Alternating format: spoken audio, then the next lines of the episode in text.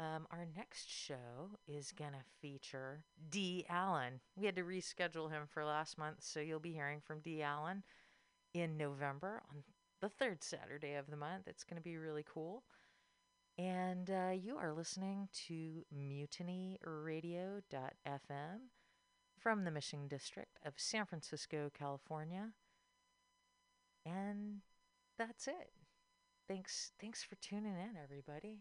It's it's been a good time, and it's been fun, and I think I think we're gonna listen to to one more song. And I think we're going to go back to Ruthie Foster, because that's where we started, and it's kind of fun to go in circles, right? It's like our planet. It's always, always fun. Around and around we go, like a planet, like a C D player, like my mind when I'm trying to switch C Ds at Mutiny Radio. And here we go. To say goodnight from Open Pages.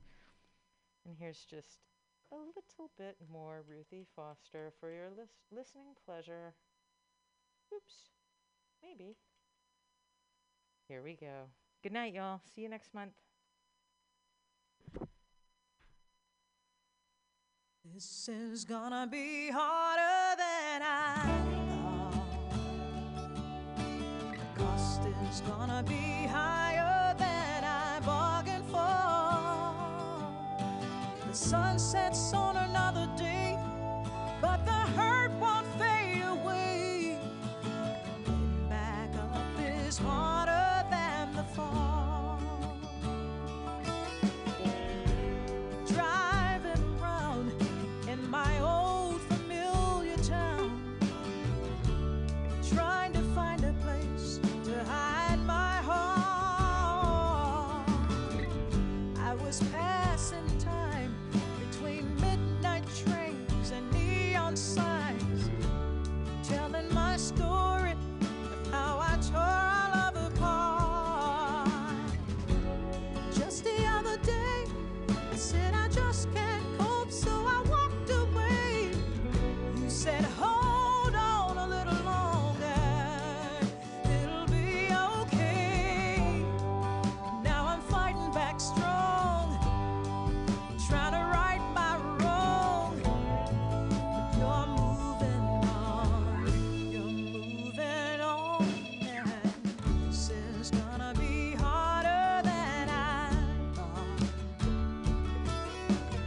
Cost is gonna be higher than I bargained for. The sun sets on another day, but the hurt won't fade away. Getting back up is harder than the fall. I tried to find a different love from yours and mine, struggling with the thought of starting over again. I was lost in pain, so much sadness and shame. It's time to look at myself and try to save what's left. But all I can see to you were almost history. How did we throw us away so carelessly? Can two broken hearts be whole? Wonder how far we can go.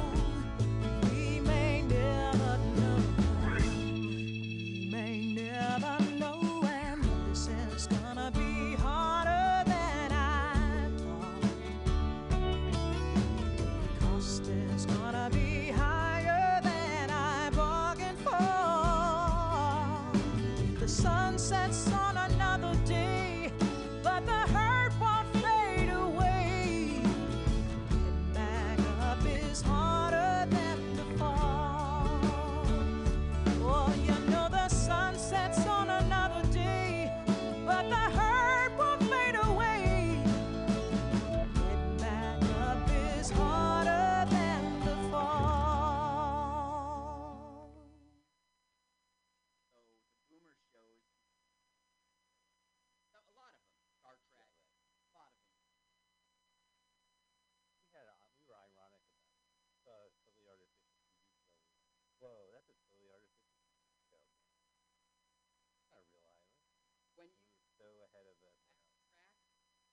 it's the laugh track is so ridiculous. They're cracking up over not funny things. Okay, so there's a laugh track on this show, on this movie? Yeah. It's a T V wow. show, Mike. Listen. He's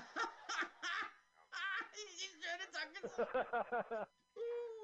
Oh, I'm going to rip this movie, and I'm going to get the best response. This is why I picked it. I'm sheltering in place. I haven't heard a real audience. La- I never heard a real audience laugh even before times, but I'm now I get it. Here, I'll get. I'm going to start telling my jokes. Did you know about that moron who went to a book burning and brought a Kindle? Don't you hate them?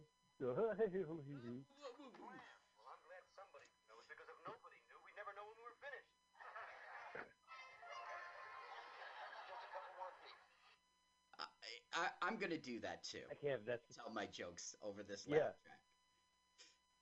Okay, if you got time to write, Carl, but go ahead, by all means. Okay, so I'm going to wait. So they're going to hoist on a pulley the one of the wings, and they're going to try to reattach it. So there'll be uh, jokes of, like, um, you know, they're not saying lines. It'll just be the uh, pratfalls and stuff, and that's when I'll tell my jokes. Okay, sounds good. We're going to time this right, ladies and gentlemen. Please give it up for Carl. Thank you.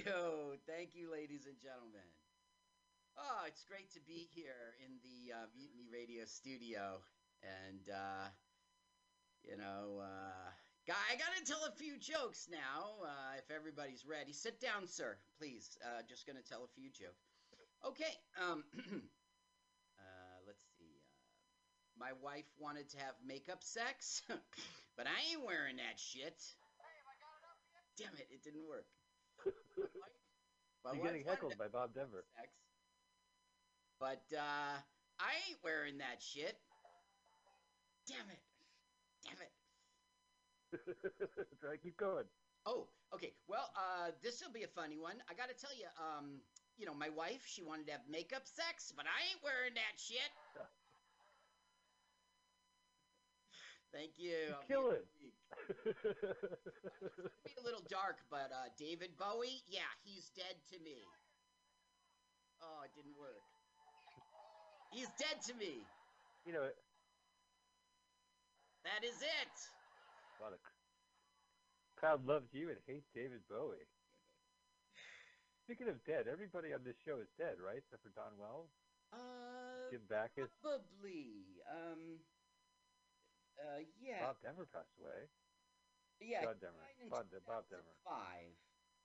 And um, Skipper died in nineteen ninety. Um, the Professor died in twenty fourteen.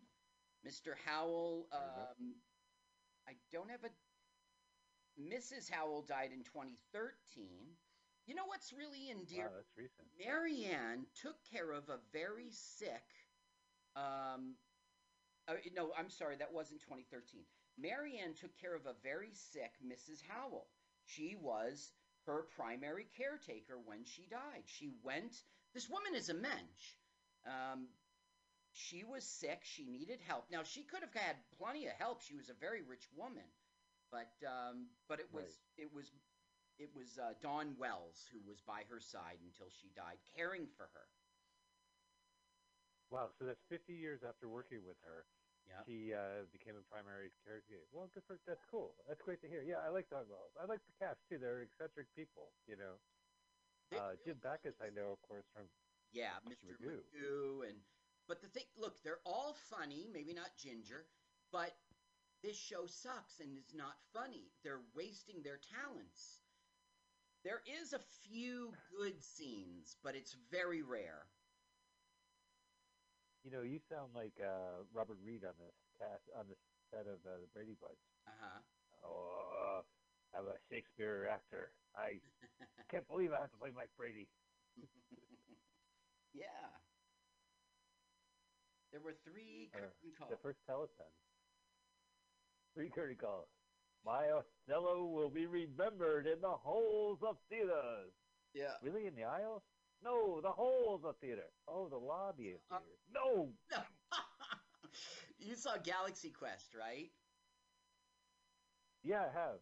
Well, the one who was spoofing Spock. Did I just quote it? He goes, "How did I get here?" He he's doing it again. He's having a breakdown. I did Othello and the thing. There were three curtain calls. There were three curtain calls. Oh, that's right. Absolutely. So the battery. That sounds pretty good. They're doing yeah. what they always do. Kick ass, spin a magnet, make electricity, and it's going to be enough to start the plane. Now, one thing that doesn't make sense, but who cares, is there is no runway. So they couldn't have just taken right. off like a spaceship, but they will. The Do you think the guy who created Pelican was like twelve years old watching this going, this gives me an idea? The best thing about this scene is while they're doing the biking, uh, Ginger's boobs sh- shake like a church bell that's being rung. Talk about Ginger too, huh? Read the Ginger too. Let's see if we see it now. Hold on. Dong, dong, dong, dong. Well, I guess we missed our thing because they're all rolling. Now, of course, Gilligan will get stuck. Right. While the plane's taking off. Yeah. Oh no, it's good. Well, they should just leave that fucker. Look at right? the. Did they ever have, was there ever an episode? Yeah. All right. I'm. I'm gazing. I'm gazing. They had to put goggles on to watch those. Where did they get those suits? So they can't. They should just leave Gilligan on the island. Hell, the, the show would have been like a one season, done, one and right. done. If it wasn't if they for took my advice, screwing up everything all the time, they would have been off that all island. All the time, it's repetitive. Yep.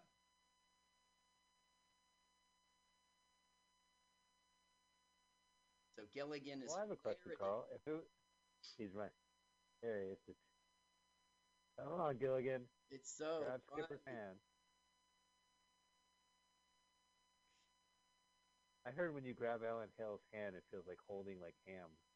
Like it, it's like cold. Yeah, little buddy. Hey, little buddy. Hey, little buddy. See how he was in uh. I, I don't know. How again? Like, how did they find this plane that's been there for decades? Exactly. So my question is that if it was a three-hour tour, how come it takes me thirty seconds to ejaculate? Oh, I mean their clothing. Their clothing. Sorry, let me ask you again. Minnow. Ooh, look at that! Wow, those are matchsticks. I wouldn't say that that was a miniature, but it looks like matchsticks on the door. So it was a three-hour tour, and it only takes me thirty seconds to ejaculate. So I mean, what's up? Didn't the producers think this over? Well, people would always say, like, where do they get the clothing? Or, you know, da-da-da-da-da. Where do they get the Absolutely. aviation jacket You're and goggles? You're supposed to suspend disbelief. It's just a stupid show. Okay, right. This is kind of funny. How's it going? Well, I tried to... The professor's going to tell him, like, we're going to crash, essentially. And he goes, don't tell anyone it's a panic. Don't say a word. So Bob Denver's like, I won't say a word. It's it's one of the only funny scenes. Plane in the air. I better tell the others. No, don't. It'll start a panic. All right, I want you to say one word about this. Not one word. Believe me, I won't say one word. One word, right? Uh, so, right, one word. I gotcha. Watch.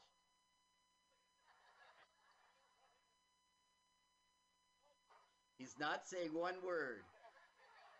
He's just passing out parachutes. He's just putting out the parachute.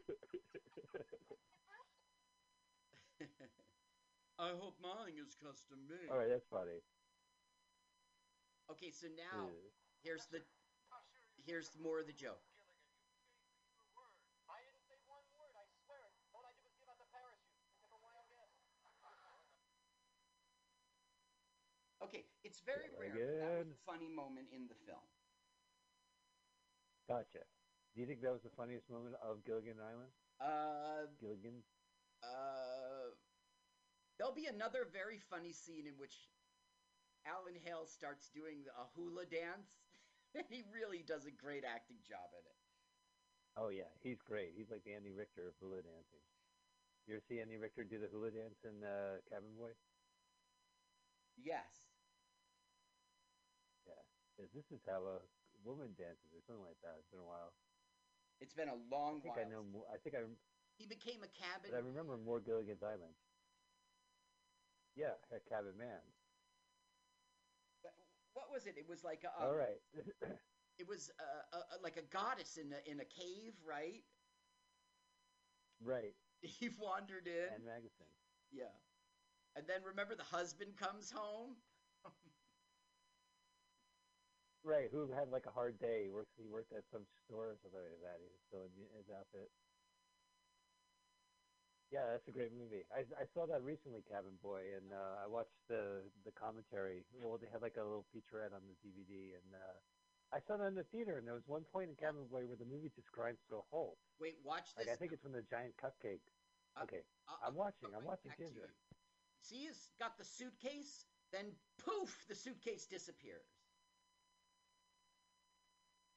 Oh, yeah. Oh, that must have been some continuity. I asked you to jump off an airplane dressed as Gilligan holding a suitcase. Not, no, it's a, sorry, Mister Schwartz. Yeah, right. We're going to have to reshoot. Mister Schwartz, we don't have budget. So you saw the commentary of Cabin Boy, and you were saying? The cake, what was oh, it? Oh, that, uh, well, no, for me, when I saw him in the theater, the movie grinded to a halt when the giant, when he started to hallucinate, and he saw, like, a giant cupcake spitting tobacco, and he's like, I said, you know, I don't know where you're going with this anymore. It's just done. But I recently watched it like two years ago, and uh, it it still holds up. Maybe I should rent they it. They tell a story about Alfred. Yeah, you know, it wouldn't hurt. Honestly, that, that movie is fun, fun to watch. Al- Albert Molina, the famous uh, actor, uh, plays uh, like one of the professors. Like has a very short role, small role in it. And during the commentary, they said that he thought he had a much bigger role. Uh-huh. He thought he was playing the captain or something like that, and he was really pissed off to find out he was like in two scenes, one scene. You know, that's funny. It kind of parallels Ginger. You see, Ginger's agent told her that she was pretty much going to be the star of this show. It was going to be her star vehicle. It was going to be all about her, you know, and they were. Uh, it would focus on her. And then when she got there and started the show, you know, to the pilot and everything, it wasn't about her at all. She was just one of the people. She was sulky and pissed off, and that lasted all three years. That's why there are new Gingers. She's like, reunion show, screw you. Wow. I'm here I'm here for the pilot Ginger's Island. Oh, boy. Schwartz. Get Schwartz. Well, speaking of MASH fans, there's a famous quote. Uh, they were interviewing an actress who was playing a nurse, and they had asked her, well, what's the show about? And she said, well, it's about a nur- bunch of nurses and their friends, uh, you know, working at a mobile uh, medical union. Unit. And it's a famous quote because, yeah, she, she kind of said the show is about her and her friend. Right. She just played a nurse. You know, she wasn't really any of the main characters. Okay, so that's a good acting story, I guess. Here is another funny joke. Are they, Gilligan, oh no, this is the second final funny joke? They're back on the island. Here, let's... We must search for Gilligan. Oh, well, of course. What would a party be without Gilligan? Even in the high or low. Just look high. All right, that was a joke. She goes, we have to look everywhere, high and low. And Gilligan goes, just look high. It's like, Deborah, are you still smoking on set? Wow, he's wa- he was walking on air. Dobie Gillis's buddy. Yeah, he got busted for pot. He became like a pot icon at one point just for yeah. that. So he, after Gilligan's Island, he went back to West Virginia, and he was on a F M. He was an F M radio personality, um, and he ran an oldies format radio station with his wife. Oh, that's cool. Good for Gilligan. Oh, look, what, what the? You castaways. That, yeah. What happened is they saw a plane on their radar, which wasn't expected, and then it dropped out of the sky. So they sent a boat to rescue. And they're freed now. Wow, good for them. I guess, but it's really bad for a show because they didn't do anything. It was coincidence. They were able to get the plane out in the air. Yeah. Then those gentlemen saw it, yeah. officers, oh, and I they guess. came. Yeah. So they, they did. Yeah. You're saying this is an awkward start to the this full-length movie. Okay, what this is... You're is saying this is a full-length movie. Listen, this is a television pilot for The Castaways on Gilligan's Island, which is a hotel. The Castaways. Here it is. I've got to play it.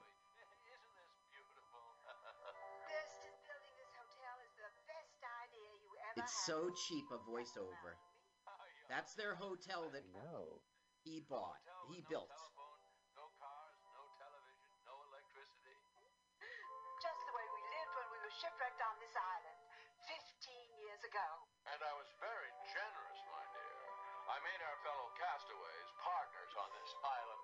Okay, so we've got our setup now. Very generous. They now run a hotel. But with, as you said, was. So this was voiceover. Either it was a voiceover, or that the Bacchuses are so loud, their voices booms from the heaven over the island. Yeah. Oh, look, there it is. It's tattooed. The, the boat, the boat. So when the Gilligan, they, the Gilligan. When they were back in society, they didn't say like all go their separate ways. They they said let's continue to live on the island. It'll just now be a resort. Now these are guests, including Tom Bosley. There he is from Happy Days. And Marcel wow. Lopez. I, yes. There you go. Bob Newhart. And, some, and then the other people. Yeah, and the other so people. This is a straight rip of Fantasy Island and Love Boat, where they, they, they come on the boat or they come on the island. Right. They're literally leaving a boat and coming on the island. Did you see that There's kid? There's a seaplane on Fantasy Island. Yeah. You assume, like we all do, that he's a, a child of one of the couples that just got off. But he isn't. He's like a I, stowaway. You're kidding me. Gilligan, what an idiot. There was an extra person on a fucking motorboat? Yep. I didn't notice, Skipper. Well, that's the thing. Like, wouldn't they have a manifest of who their guests are? Yeah. Meepy manifest. You, uh...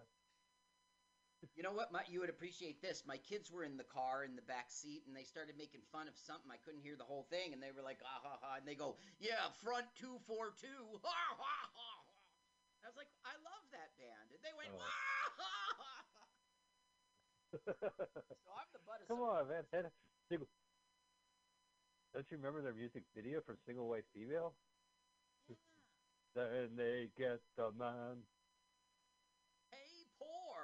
Oh, here you go. Hey, poor. You don't have to be poor anymore. Jesus is here. Okay. Well, it was very important in the eighties to make fun of uh, preachers by sampling them and putting them on over techno beats. In the eighties, all those preachers had become right-wing Christians, and so therefore it was apropos for the time to be criticizing. To sample them, yeah.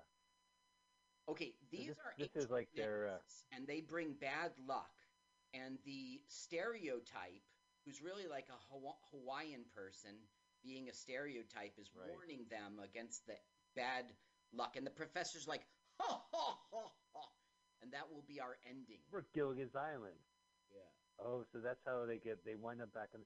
So everything goes to shit at the end of the episode. Well. Wait a minute, Carl, if this was a pilot, if this was a pilot, then it would have to end in open-ended, right? They couldn't be deserted on their island again. No, they're because not. Because it was going to be a second episode. That's right. They're just, yeah, no, the the bad luck of the masks is like a dumb gag to wrap up the show. Oh, so that's those masks are the, are the reason for their downfall. No, it's just a dumb, it's not the movie fart or something. It's just a dumb ending. Gotcha. Okay, look at Boswell. He's all in a business suit. It's hard. Okay, wait. We'll be right back with a nice, comfortable cot for your son. Son? Our son? What son? Yes, the boy that came off the cruise ship with you. Not ours. He must belong to the other couple. Set up. Interesting. Tom Bosley. Bo- How do you pronounce his name properly? Bosley. Bosley. Yeah. Well, I know that uh, Missus Cunningham, the actress, uh, she she didn't get along. He was like an asshole to her. Right, and one time I saw a uh, candid camera thing, and they were playing a trick on him. He was thought he was there for a business meeting. He's smoking a cigarette, and he was bossing everybody around, and they still showed it to us. And then, then we got the gag, and he goes, ah, ha, ha, you kids. Yeah, can't pull one off the old Oz. One of my favorite uh, bad movies is called Million Dollar Mysteries, mm-hmm. which was sponsored by Glad Bags, which had Tom Bosley as the spokesman back in the day. Oh, right. So, the, so Tom Bosley plays a character like Jimmy Durante in The Mad, Mad, Mad, Mad World, where he dies at the beginning, uh, but he is throwing away one million dollars in Glad garbage bags, uh-huh. and then he dies, and then people have to find the, the, the Glad garbage bags filled with money. Set up. And they keep saying Glad. Oh, I saw this. Yeah. Well, I have to say, Carl, I did have seen this uh, as a kid in seventy-nine, and I do remember this storyline very well. As we heard in that voiceover, Gilligan's Island Resort doesn't have a telephone. Right. But there's one in the uh, lobby. So Bosley, who's going through yeah. the FOMO, FOMO, his fear of missing out, he has to make a business call, and he discovers that there isn't a phone on the island. Right. It's a hidden so phone. I still remember that. It's a little funny how he finds it. Basically, also, what's going on now is a setup that he is a businessman, he's in real estate, and he just can't keep his mind off. You're on vacation now. You haven't had a vacation in nineteen years. Loosen up. Sounds like every Adam Sandler movie I watch. Mm-hmm. I can't enjoy this vacation. Yeah. You have very efficient, reliable people helping you. Yeah, sure. If I'm there watching them. Boom, boom, psh. You go. Gilligan and the Skipper? Mary. Denver replaced Woody Allen in the original Broadway production of uh, um, Play It Again, Sam. Which we know from right. Bogart's, the man with Bogart's face. So yeah, and uh, well, Woody Allen made a movie version of that. I think he wrote the, the play, yep. I believe. Yeah, he replaced Woody Allen in the play, and Clive Barnes from New York Times said he was um, a genuine clown, like wistfulness, uh, and that ba- that Barnes had found lacking in Allen's own performances. So Gilligan did a better job. So, in conclusion, Gilligan is better than Woody Allen. Yeah, for Play It Again, Sam. Yeah. Play It Again, Sam, I haven't seen that in a long time, but it was like he's a movie nerd who can't get laid. Right. And uh, he likes, yeah. It's been a while. You know, you know, there's no quote, Play It Again, Sam. It's like, Sam, I want you to play it in a certain manner or some shit like that. It's like Hamlet, you know. I know right. Horatio, I knew thee well. Wow, Marissa Wallace in a bathing suit. Yeah, there's nothing more ugly. Mm-mm. No, man. Come on, she's pieces, not a man. Pretty What lady. A body. You saw her tongue in Google. Oh, shut up. Look, look at her dress. It's so low cut, she's got no cleavage. Right? Look oh, at Jesus Christ, man. I've seen total. I've so That's so offensive. There's totally cleavage. Oh, okay. Man, eyes caught it. Thing. Of course there's cleavage. Oh, wow. So there are kids. So wait a minute. So there's a lot of people on this island. Yes. It's not just the four people that got, came in. Oh, that's what, that's what Howell was saying. He built a hotel here, and they have a business now. It's on the island, but everybody can come. They they leave for from right. There's a cruise ship that comes by, or from Hawaii, a three-hour tour. He'll be here. So that was, but I mean, the Skipper came up in a motorboat that held like five people, well, and there's already like fifty people. There were only five guests. I mean, including the kid. Right. By the way, he's probably my kid, and I just realized he's missing. Oh, shit, that's my kid. He's in a he made for T V movie. I was wondering where he was. It's a very dumb uh, song. He's looking over.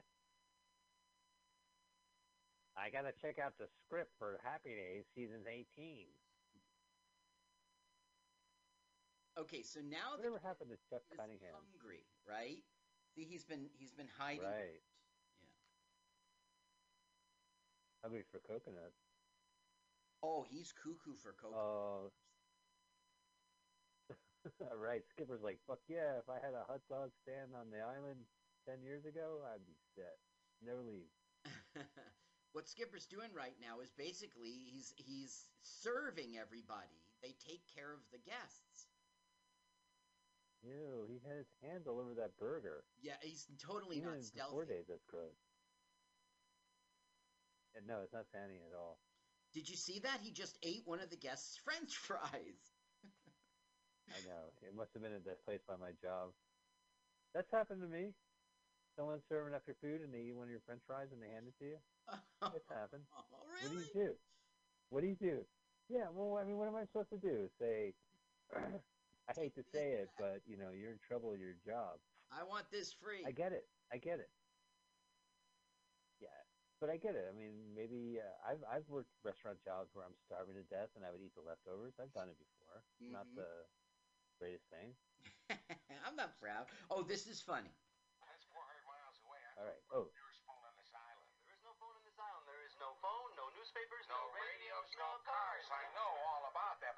Tell me that there's not a phone on this island. You're right. I'm telling you, and I'm nobody. But what if there's an emergency? Suppose somebody has a attack of appendicitis. Oh, in that case, we phone Honolulu. Aha, you said phone. Who said phone? You did. I did. Yeah. I knew I heard it somewhere. Look, I gotta go help the skipper, okay? All right, but there must be a phone somewhere in the lobby. Of course, but you'll never guess where. Okay, but now I know there's a phone in the lobby, huh? Who said so? You did. I did. Me and my big mouth. Look, I gotta leave before I tell you about the secret hiding place. Secret hiding place.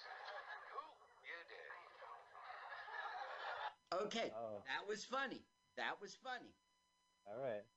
But Carl, wouldn't you like to see a show where every week new guest stars go through, talk, try to talk to Gilligan like that? It would have been great. Yeah. This week it's I Tom so. Bosley. Yo Next on. week it's. Hello, I'm Le- Lindsay Wagner. Oh, hello. Uh, Gilligan. Uh, hello, Lindsay. Guest star Lindsay Wagner. How can I help you? Well, Gilligan, I was hoping I could play some tennis. Well, we all hope. Gilligan. Since, he, since he's native to an island that it's, was deserted for those years, that they were stranded on. Now we're here getting so the the phone routine, and he's going to start looking for the phone. Right, I still remember this back in the day. Oh, and look, Ginger Grant's performing in the in the at the lounge. Well, what a deal. Oh, hi, my I'm Steve Austin, the guest. I'd like to play some tennis, Gilligan. You're so good at tennis. It's like you're playing eleven-is. Gilligan? Okay, now, he he's looking for the phone. He just can't find it. Bonk, bonk, bonk, bonk. Now, this was a treat. When these movies came out, the T V movies, it was like, you know, a phenom return home. I remember Gilligan's Island. There's New Gilligan's Island. It's just, it was just bad, though. See how he found it? Yeah. What an actor. Ooh. Oh, Didn't pay dirt.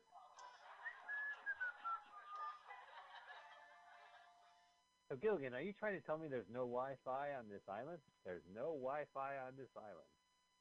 It's in the Look, he's got to get a quarter. Yup. For those of you Hello, watching operator. This, this is Tom Bosley. Right, that's right. Yeah. See? You're exactly right, Mike. Hello, operator. We'll keep trying. Hello, operator. It's a Tom Bosley. Yeah, no shit, this is Tom Bosley. Who else sounds like you? Now, Marianne. I'm looking for Happy Days first season. Yeah. The first season of Happy Days, Carl, was was basically about Chuck Cunningham and his younger brother Richie and his parents and, right. you know, Joni. And they happened to know a greaser from the fifties who, yeah. who uh, moved into – no, Chuck moved – yeah, that's only because Chuck lives in the apartment, right? Because the, right. the guy left. The actor mysteriously Robert. disappeared. Yes. Okay, this is going to be actually another funny scene. Um,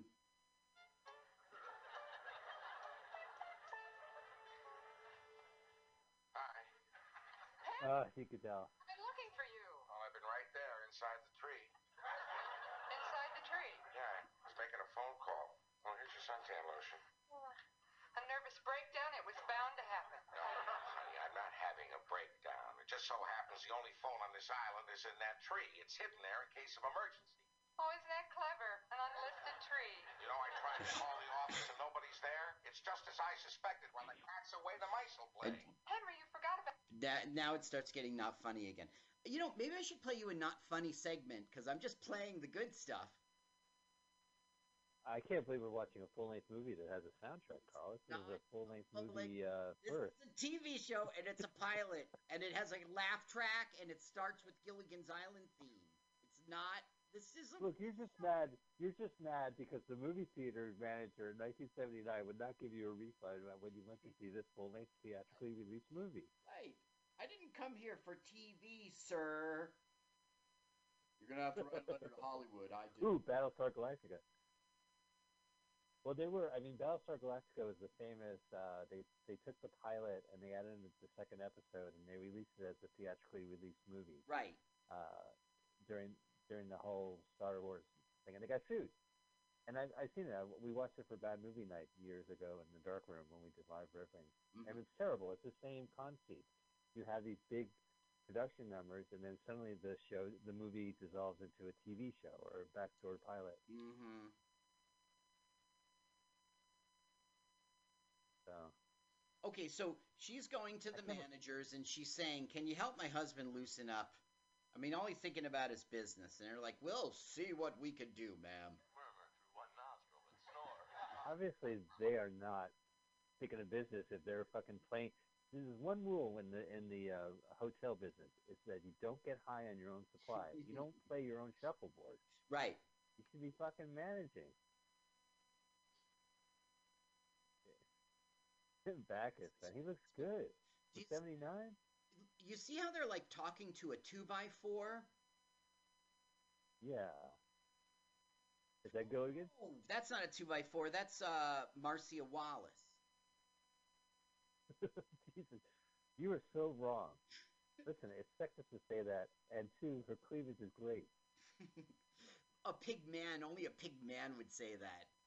You, you, you. Yeah, she has great tits. You objectify women. Michael. Wait, Gil- it's Ginger, she sings and she massages?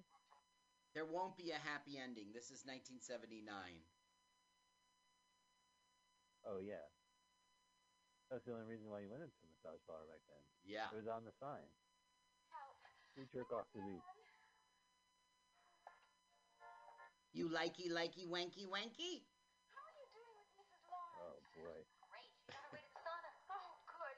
I can use some help with Mister Look at that Bosley, man. He's hiding his tits. Yes, I've never seen him exactly with his shirt off.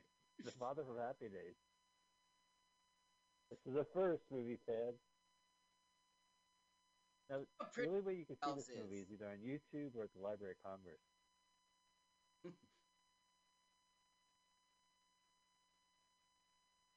Carl, I know I made you watch this movie and research it, but this was, uh, there was a more famous Gilligan's Island T V movie when the Harlem Globetrotters land on their island. That was the last one ever. Interesting. I couldn't find that one. I would have, but I do remember this as a kid, so I kind of picked this one. Listen, we just sat through, if you guys have been listening to our previous episode, last week's episode was fucking Carnosaur. And the week before that was the same director with his goddamn brain dead movie. Yeah, so yeah. This is a fucking relief to be watching Gilligan's Island. I, this is like an aperitif, I get right? An intermezzo. It, Mike, it was just really to clean the palate. Departure, though. I mean, it's uh, okay. Look, here's some not funny stuff. I'll show you how not funny it is. What's even worse is I haven't had a nibble yet. Okay.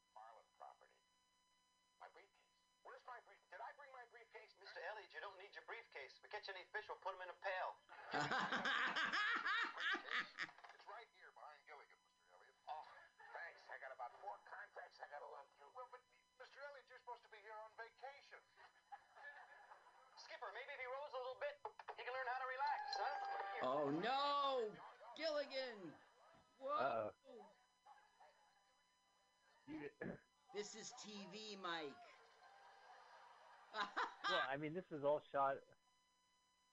Didn't they build the set? Oh, that kid loves it. That kid is so poor, he has to go fishing with a stick and rope out on the island. No, he's playing hide. Oh, there's the suitcase. Playing hideaway. Yeah, this lagoon, we saw it in another movie. Uh, was it Ape? There was la- this lagoon oh. was in one other film we saw. Now, is this shot in, like, C B S Studios? Wasn't it, like, the original island was built in uh, Los Angeles, where the Price is Right uh, studio is? Yeah, and the lagoon it's, set itself was in um, Studio City, uh, California, and it was right next to a Los Angeles freeway. And it was a real pain in the ass for the sound engineers. I bet. They would have to shoot. Unfortunately, they had a budget. Uh, during rush hour, and they would always be doing retakes because a, a car would show up or a horn. That's so funny. Yeah. You would figure as a theatrically released full-length movie, they would have the budget to kind of yeah prevent that. All right, so we deviated from the norm. Yeah. The, I owe you one. You Thank you get you. to pick a movie later. All right. Yeah. All right. We have the next two weeks tied up, though. They were going to name Gilligan Willie when they were like when Schwartz was writing it w- way back when. Yeah. And, uh, okay, no, no, I got that wrong. He didn't have a name, and he found he just flipped open the uh, phone book and he found Gilligan, and he thought that's funny. I'll do right. that. Gilligan's Island. So then Schwartz had the name Willie written in his notes. It was Willie Gilligan. But Bob Denver was like, no, no, no, no, no. Gilligan is a, the character's first name. And so they agreed to disagree, and they said, we'll just call him Gilligan forever for the whole show. So the creator thinks his name is Willie Gilligan. Because I have heard that story that the first name is Willie, and that Gilligan is his last name. But for Gilligan, it's his first name. That's the thing. So they only ever call him Gilligan. And Skipper's character's name is Jonas. Really? They only said it twice. What about the professor? The professor, yeah, he's uh, Roy. Wait, wait, wait, wait. I have, yeah, here it is. Professor Roy Hinckley is his real name. Roy Hinckley. Oh yeah, he had to change it when, uh, after uh, Reagan got assassinated. Hinckley. Hinckley.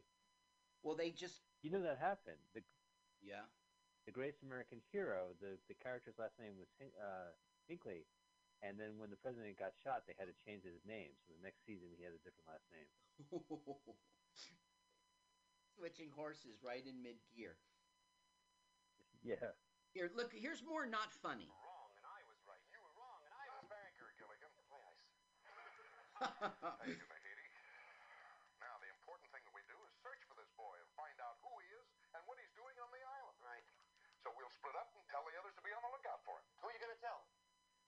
Well, I'll tell Marianne and Mister and Missus Howell. I was going to tell Marianne and Mister and Missus Howell. This would happen every week again. Do you think it would have been an hour show, Castaways on Gilligan's Island, like Bloodboat and, and uh, Fantasy oh, Island was an hour? Question. Good question. Oh, here we have, have something that's lines. slightly funny. Well, fucking nineteen seventy-nine's aerobics? Hell yeah.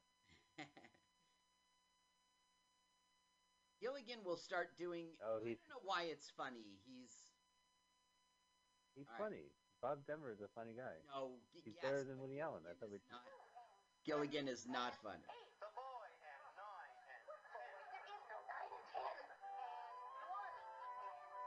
nine and ten. There is no nine and ten. One. And Mary. Three. She had to bend over backwards for this show.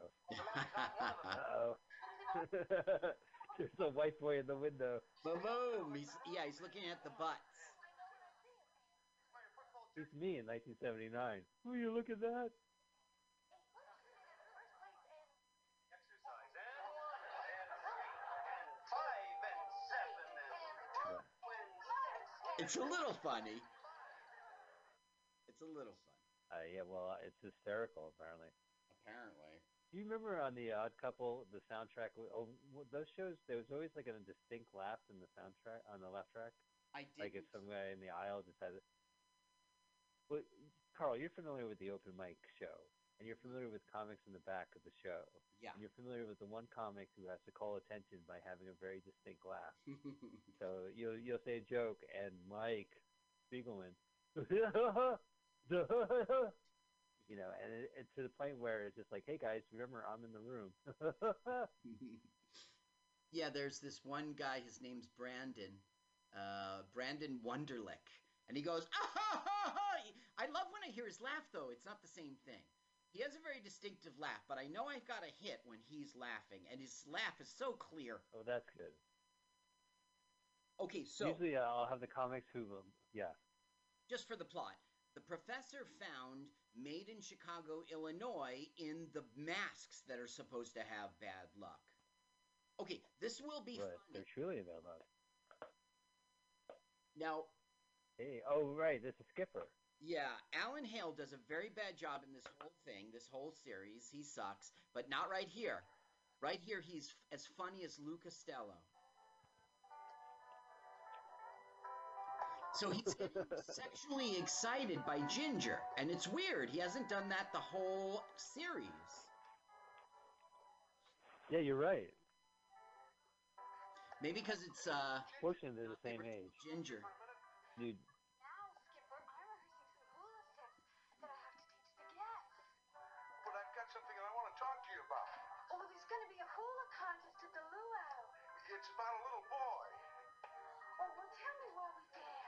Dance? The professor? I can't do the hula. Okay, here we go. Now he's... All right, I will revert golden. Now it's nineteen seventy-nine, so they're being cool about it, but he is sexually excited.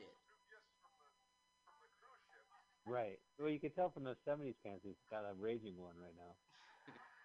Look at that. You can see his heart on. Yeah. Actually, you can't see shit. So baggy. Well, none of them wear belts. Gilligan, Skipper, so they can't hang themselves. Right. Have you ever noticed on Gilligan's Island that they all don't have belts, but their pants holds up? It's just totally unrealistic, Carl. I, I think we have a moment. It could be suspenders.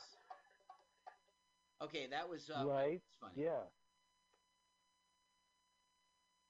Jerry Van Dyke was almost Gilligan. Jerry Van Dyke. Hey, I want to recommend to our audience, go type in My Mother the Car on YouTube, and you can watch every single episode of Jerry Van Dyke, the guy from Coach. Uh, he had a sixties show where his mom dies and is reincarnated into a car, a jalopy he buys, and speaks to him through the radio. And it's great. It's great. I, I was really happy someone posted every episode. Well, yeah. Okay. Th- listen, it's funny you say uh, he. One of his biggest regrets is My Mother the Car. Uh, when the idea of Gilligan's Island was cooked up by creator Sh- Sherwood Schwartz, as an actor in mind for the part was Jerry Van Dyke. The producer sent Van Dyke the script for the pilot. He hated it, calling it the worst thing I'd ever read. Jerry Van Dyke took another sitcom role on the advice of his agent. Van Dyke accepted the lead role as my in My Mother the Car. Regrets. Yeah, you know what? You know what? When he said, "I'll take the role in My Mother the Car," and then you hear the laugh track. It'll be a hit. And then the music, doing, doing, doing, doing, doing.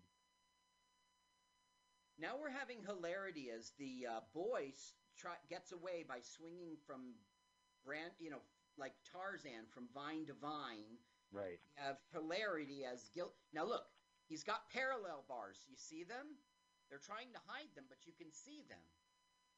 The kid's doing gymnastics. Interesting. Whoa! The- Skipper, Skipper, there's an underage kid on our island. Yeah. Oh, yeah, look at him. It's there's an underage kid on our island. Oh, he must have got misplaced. Uh, Epstein's Island is next door. There you go.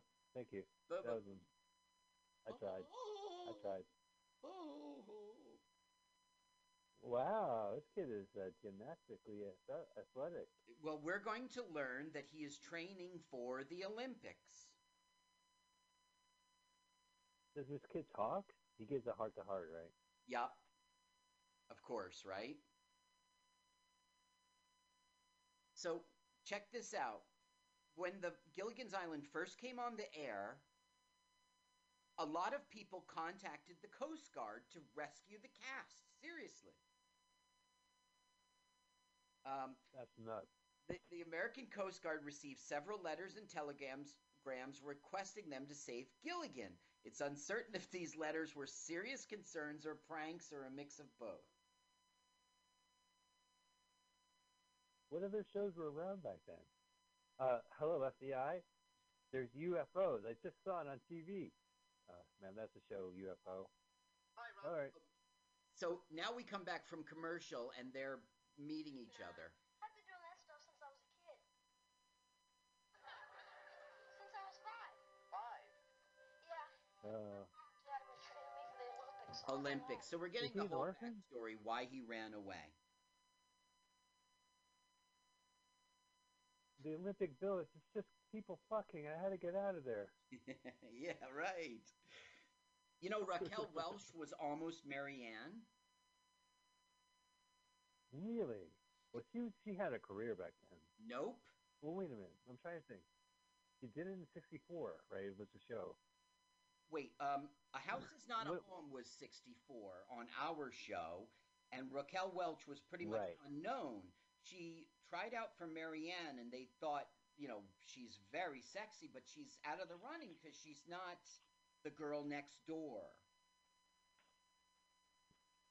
sixty-six was They're the lost. movie that made her famous and made her a sex symbol. Six, two years later. You're they right. didn't know what they had. What? Yeah. Do you think these are just like lore at this point? Like, Sherwood Schwartz wrote books about Gilligan's Island, and yes. uh, I, I think I've tried to read it. And I, I back in the day when I was like absorbing every pop culture when things were current. Mm-hmm. I think the book came out in the nineties. Uh, I have that written somewhere uh, in my notes here. He did make a book all about Gilligan's Island, and that's pretty much why I've got so much material. Uh, not because I read his book. Yeah. Uh, about like interest, like Carol O'Connor auditioned for Skipper. And this was before All in the Family, which was seventy-one. So, again, they didn't know what they had. Ah, Christ, Gilligan. Gilligan. Hey, what, what you call? We're like uh, ship-casted here. What you call?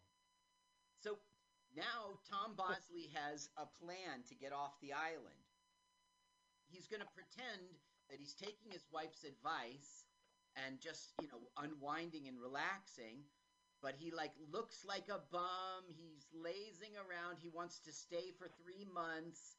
He's trying to trick her into saying, please take me back home. Oh. Gilligan never did that. He never guilt-tripped Skipper. Oh, I love it here on the island. I see us here forever. He's You're not crazy, smart Gilligan. Enough. I got to get you off this island. Yeah. But um, every week. This Missus week on Howell Castaways. would do that kind of thing. Like, shame or, like... Yeah, they, they look, okay. They're a great couple. I mean, honestly, out of all the T V couples, uh, the millionaire and his wife were just... They loved each other yeah. so much. Yeah. But look at you. Look this at is me. a little funny. Watch this. Well, if you want to shave, that's okay with me. All right. We didn't get a good enough setup. He was like, your hair's unkempt, you're unshaven, but just look at you. Look at me, and he says, well, if you want to shave, I, I'll, you know, I don't mind. I'll wait. oh, oh, quarantine alert. I shaved today. Wow. Yeah. I know, right? It's always a big difference. I love how, I love how like, they just, they, they decide to take their misfortune. They have an opportunity to, to make something of their lives, and they still haven't changed their clothes. Yeah, really. Especially Gilligan and the Skipper. Especially. No. This is all nonsensical. They never had new costumes. You see, you you look at uh, Marcia Wallace. Then you look at uh, Marianne and Ginger. They now that's a rack. Carl, all right, if we're going to have to go down this sexist road, Maria Wallace's rack is fantastic. I don't know what's your problem. I don't see. I don't see what you're seeing. I don't get it. I don't want to come off as sexist, but I think there's there's something there. Yeah, two bumps in the road. No. you, did you ever watch The Real Gilligan's Island? I don't know what that means. The Real Gilligan's Island was a reality show on T B S. It, oh. I think it was during the aughts, where they found people to to hit the archetypes of the uh, original fifties sitcom, real. And then put them on a real island. And the big thing was that the millionaire's wife couldn't stand the fact that Gilligan was gay, and that they like milked that for episodes. They were like, you know, or maybe the professor was the guy who had the professor role, and that was the drama. That never happened on Gilligan. You know, give it up for Sherman Schwartz. Even though they're all white, they definitely got along. They definitely worked together. You know, like if they said Gilligan was gay, they would be okay with it. They would. Obviously, Skipper's okay with it. Look at Skipper. He's been looking at that view for years. In the bunk bed? Now, Missus Howell was. Were they always top bucks on him? What's that? Oh, no, no, go ahead. I was just saying that they've always slept in bed bunks, and I think it's always been Skipper on the bottom. Yeah, that's just for crushing Gilligan reasons. If there's ever an accident. Oh, right. That was in Denver's contract. So Missus Howell was not a fan of Gilligan's Island at all. Natalie Schaefer, she didn't like the show. She didn't like the script. She didn't like anything about it. So she thought the pilot was going to be like this one-and-done acting job. She didn't believe the premise of the show was strong enough to be like be a whole series. And she was shocked when she got a call back that the show was picked up for more episodes. Now she was just like, okay, this is a paycheck. I'll do it. She hated the show. During. Wow. Yeah, but what were the other sixties shows back then? Hogan's Heroes? Would you rather be like the zany Holocaust, uh, you, you know, German Nazi prisoner camp? Let's take Solid seventeen and turn it into a broad comedy? There was no other, there was nothing. But did she prefer to dress up in a bikini and be trapped in a bottle? I don't, I can't think of any other show during the sixties that wasn't like, you know. Okay, so wasn't just as bad. T V lineup nineteen seventy-nine on A B C. Uh, Barney Miller. Okay. Charlie's Angels. Donnie and Marie, Eight is Enough. That's pretty – there's something to watch there. Um, let me put in N B C. That was A B C. Well, you know, Carl, I, I actually have in my hands the complete directory of primetime network and cable shows nineteen forty-six to present, eighth edition. Okay. And in the back of the book, they have the primetime schedule. Mm-hmm. So, for sake of argument, I could check what was on seventy-nine and see uh, what it was what competing was against. against. But I, I could also, ch- you know, actually, do you mind if I check uh, sixty-four to see what was up against Gilligan's Island? Whatever you want. Uh, also in seventy-nine Alrighty. On N B C was Chips, Different Strokes. Hello, yeah. Larry. Uh, oh, factual. Little Hello, Larry. Prairie. There was plenty to watch. B J and the Baby. Wasn't that like now we're getting it? We're getting into the weeds. Fred Silverman was this T V executive who turned A B C and C B S to number one. N B C hired him in the late seventies, and he proceeded to crank out Supertrain, uh, Pink Lady and Jeff, and a lot of other like, oh, as well as like Different Strokes. Oh no, Brandon Tartikoff kind of was the genius behind like Punky Brewster and and mm-hmm. you know. I remember okay, so let's see. Brewster, only that it was this little kid. And so when my son Keith, the littlest one, I used to say, come here, Punky, Punky Brewster, you know, put him on my knee. Come yeah. to find out Punky Brewster. He came to find out Punky Brewster's a girl. He's like, Dad. from Bl- uh, from uh, was it, wasn't she in, uh, didn't she have a second role? Oh, no, no, I'm thinking of uh, Blossom. I beg my pardon. Uh-huh. Okay, so I'm looking at the schedule. Fall of sixty-four on a Saturday. Uh, Gilligan's Island was on at uh, eight thirty. Yeah. It was the Jackie Gleason show from seven thirty to eight thirty. Gilligan's Island, Mister Broadway, and Gunsmoke. Uh, but they were competing against Lawrence Welk and Kentucky Jones on N B C. Wait a minute. Now, this is May third, nineteen seventy-nine? No, no, this is back in sixty-four. This oh, is when right. it premiered. Okay, Let okay. me go ahead and check seventy-nine. So May fourth. Uh, can you can you tell me what day of the week it was? Uh, no. Uh, May third, nineteen seventy-nine. No, I'm not an I'm an idiot, not an idiot savant. Fine, I'll Google it. Let me Google it. May third, nineteen third. Okay. It was a Saturday. You kitties in the Baycade Lounge. Okay, so uh, what happened on May? I don't really. It was a Thursday. Okay, so let me go ahead. So Thursday there was Barney Miller, Soap, and twenty twenty. Oh, no, no, I beg my pardon. A B C started off at eight o'clock with Laverne and Shirley, Benson, Barney Miller, Soap, twenty twenty. That is a solid three hours right there. Yeah. I turned to C B S. I had Walton, Hawaii Five-O, and Barnaby fucking Jones. Yeah. Solid. And then uh, N B C, and I could see it was Buck Rogers, Quincy M E, and Kate Loves a Mystery. Okay.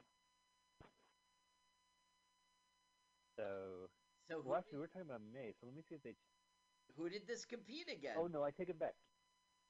Okay, so I take it back. So back, I'm looking at the fall schedule for eighty, and May would kind of fall in there. There was something called the N B C Thursday Movie that was at nine o'clock. N B C had Games People Play at eight, and then the N B C Thursday Movie. So it must have premiered then. Mm. So it was competing against Magnum P I and Knots Landing on C B S. That's rough. And then on A B C, they had uh, Barney Miller, It's a Living, and twenty twenty. I That's do remember rough. It's a Living. Yeah. You can't compete against the late Tom Ballard in It's a Living. Yeah. Um, this was... Yeah. Highly rated according to the internet. Oh, okay, we're wrapping up it here. Let's, let's see. You mean I can decide when I'm going to practice and how long? Yes, Robbie. It must have been very important to you. Mom, I've been saying that for months. Well, I guess there is a time for work and a time for play. Sometimes we're like a lot of other kids. Yeah, sometimes we just don't hear. Aww. Aww. Honey, if you turn to A B C, we could watch the last ten minutes of twenty twenty. The Scarsdale Killer's on. Um, I used Whoa. to know what that uh, show was going to do twenty twenty before it aired, because I had twenty twenty hindsight. You know, Mike, well, I that's all my dad watched. We had twenty twenty vision. This year, I've been yeah. looking at girls' butts a lot more because um, I have twenty twenty hindsight. Especially this year. Yeah. Well, I have uh, I bought a T V. It's my twenty twenty television. Uh-huh. I have twenty twenty television. Yeah, I bought it this year. twenty twenty vision. No, twenty twenty television. Okay, now here comes the Keep wrap-up. That's a Eurovision. Okay, the, the evil masks. Yeah, right. I remember that. Yes, on the islands, boy is like bread. Here comes the wrap-up. Did, did we ever see them eat a banana or an orange or an apple from that pile of fruit on the table? Right. It's it's got to be plastic. Yeah. Oh, okay. We're still getting the wrap-ups of, I'm sorry I put you through such problems, honey. It's okay. I love I'm sorry you. I put you through such trouble. I love you too, Carl, even though I made you watch this movie. How many times yeah. did you watch this? This is my fourth fucking yeah. time. Thanks. All right. Listen, I got the next two movies lined up, and then we'll uh, you'll pick the movie. Okay. Okay, here it comes. Bad luck. Bad luck. Until we found they were made in Cincinnati. Lovey, I keep telling you, Chicago. Chicago. Well, now I can tell you. There's labels in the masks that read made in Chicago, Illinois. Well, I made those labels myself. You mean those were actually primitive native Polynesian masks? Precisely. And I hope I proved to you all just how absurd the ancient superstitions really are. I just pretended to find those labels in the masks to show you that stereotype is shocked. Or bad luck. Oh, yeah, right. They were what? Huh? Oh no, the drums are making the statues rock. Oh, that's creepy, girl. This movie, this this theatrically released full-length movie has gone from comedy to terror in the in the last five minutes. Now it's back to comedy.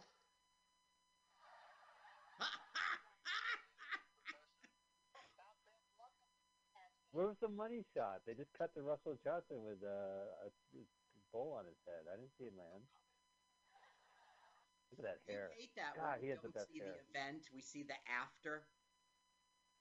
Yeah, I paid good money. I, I, this is what I would complain. And then the oh, and there's a but wait a minute. So there's no like they don't. Screw, I thought they fucked up. Like everyone left and then they got stranded. No, they actually. This is open ended. It's like you said before. It had to be open ended. Yeah, to be a, a pilot, and they didn't get picked up. Oh. Yeah, well, right. Well, you know, but someone was too busy with Supertrain. Right. He went on to Supertrain. Ladies and gentlemen, uh, this has been a uh, a tragic. Oh yeah. Well, I do remember. God, I remember the ending of Gilligan's Island. They didn't. They didn't. When they showed these shows in syndication, they played the end credits. It wasn't. You know, sometimes they'll talk over it, but they wouldn't squish it to the side or put it in yeah, a little box or tell you to skip it. Yeah. You know. That started in the nineties. You would see them like. Yeah. But do you, you remember the, the famous ending of the Gilligan's Island? They're like waving, or they're on like a grotto or something like that. I forget. And, uh, well, anyway, uh, God, I'm so nostalgic. Carl, what'd you think of today's movie? Uh, I loved it. It was great. Good choice. Look, man, it sucked, and it wasn't even good. I guess it's good for your show. There is a lot to talk about with Gilligan's Island. It's, well, you know, I love T V movies. I love T V shows that become full-length movies. I prefer if they're theatrically released full-length movies. Yes. It's a lot more fun. But uh, there was this phenomenon, and I know that people talk about Gilligan's Island and the, and the, and the Globetrotters, and I just wanted to let them know that, you know, they did other stuff. They had these other theatrically released uh, these T V movies. And so, and I also remember watching it. So it was the Rescue second time. From Gilligan's Island was the reu- reun- reunion show. The one we just saw, The Castaways on Gilligan's Island, The Harlem Globetrotters on Gilligan's Island, two animated c- series, yeah, you said Planet, guest spots on shows like Alf, which they're all together, uh, Baywatch, Roseanne. God. So they milked this cow. Yeah.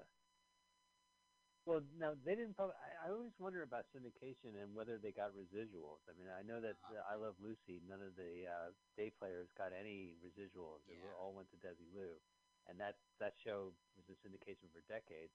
So I do wonder, I like Lucy. You watch like Brady Bunch. Yeah, I mean, does Gilligan get like twelve cents every time it airs uh, after school? No. I mean, so yeah, their fame are gone, and I, I do know. And then the Brady Bunch movies from the nineties, I think Gilligan shows up. Yes, that's right. And also, um, Jim Bacchus was did a Brady Bunch. And six. Listen, I've got more stuff I didn't tell you during this. Six women played Ginger. seventy-minute movie. Oh, wow. Uh, Tina Louise was considered to be the official, is considered to be the official Ginger. Uh, due to her friction with the cast and her rough history with the show itself, she declined a- any spin-offs, reunion films, cartoons.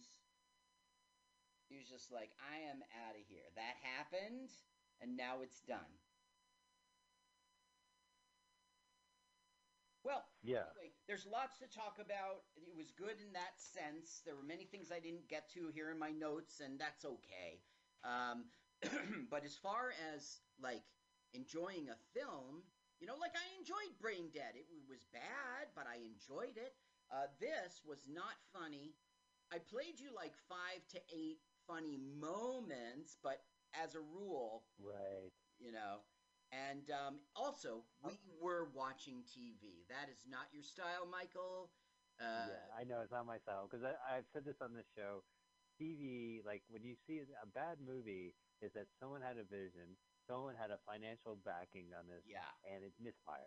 It wasn't their intention. They were they were wanting to make a good movie, or they wanted to make something that exploitive but entertaining enough. And there's a misfire, you know. So so television, television doesn't care if you think it's good or bad. They, you know, you watch right. It, you could sit on your couch complaining about it, seven commercials play. That's what they're about after. Them. Yeah. Then the show comes on.